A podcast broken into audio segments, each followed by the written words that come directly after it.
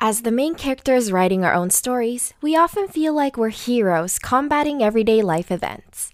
But one wrong turn or move, and you can end up as the villain. Sometimes we can repeat hurtful behavior without meaning to. It doesn't mean you're a bad person, just human, but self awareness helps you get better. Feeling like the mean spider bit you? Here are seven surprising signs you're becoming toxic. 1. You can't seem to maintain relationships.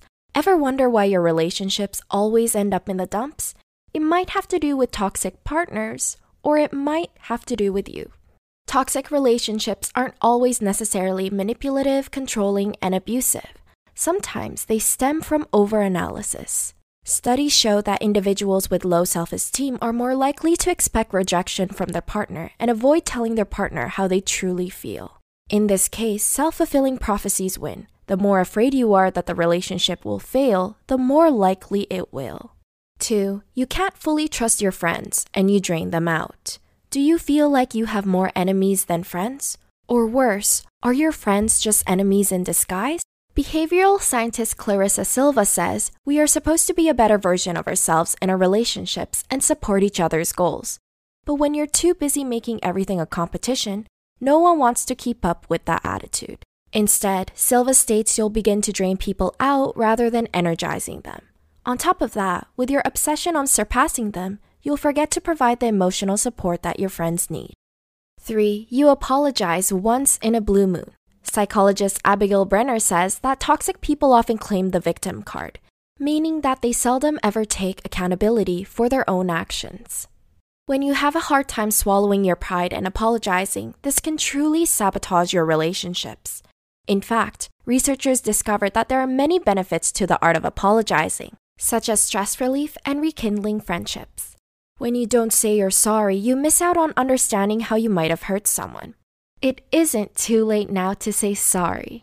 4. Drama follows you everywhere. Do you have a habit of breaking promises or leaving others hanging? Consistency is important, but when it isn't, serious consequences follow.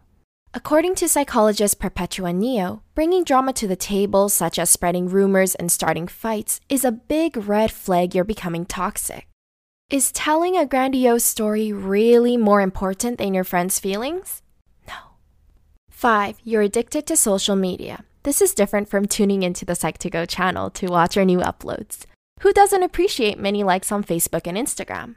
But when your self image becomes a bigger priority than staying present, that can lead to bigger problems.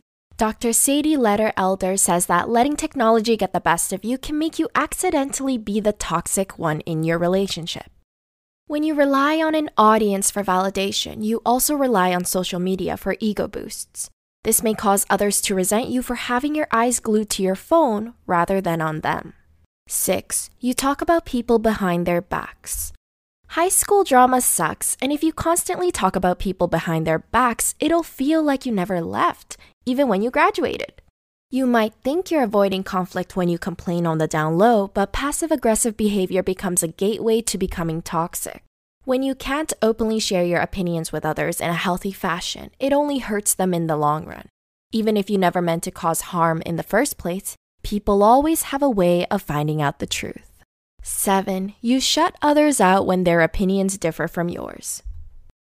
Dr. Brenner says that being judgmental is a common characteristic toxic people possess.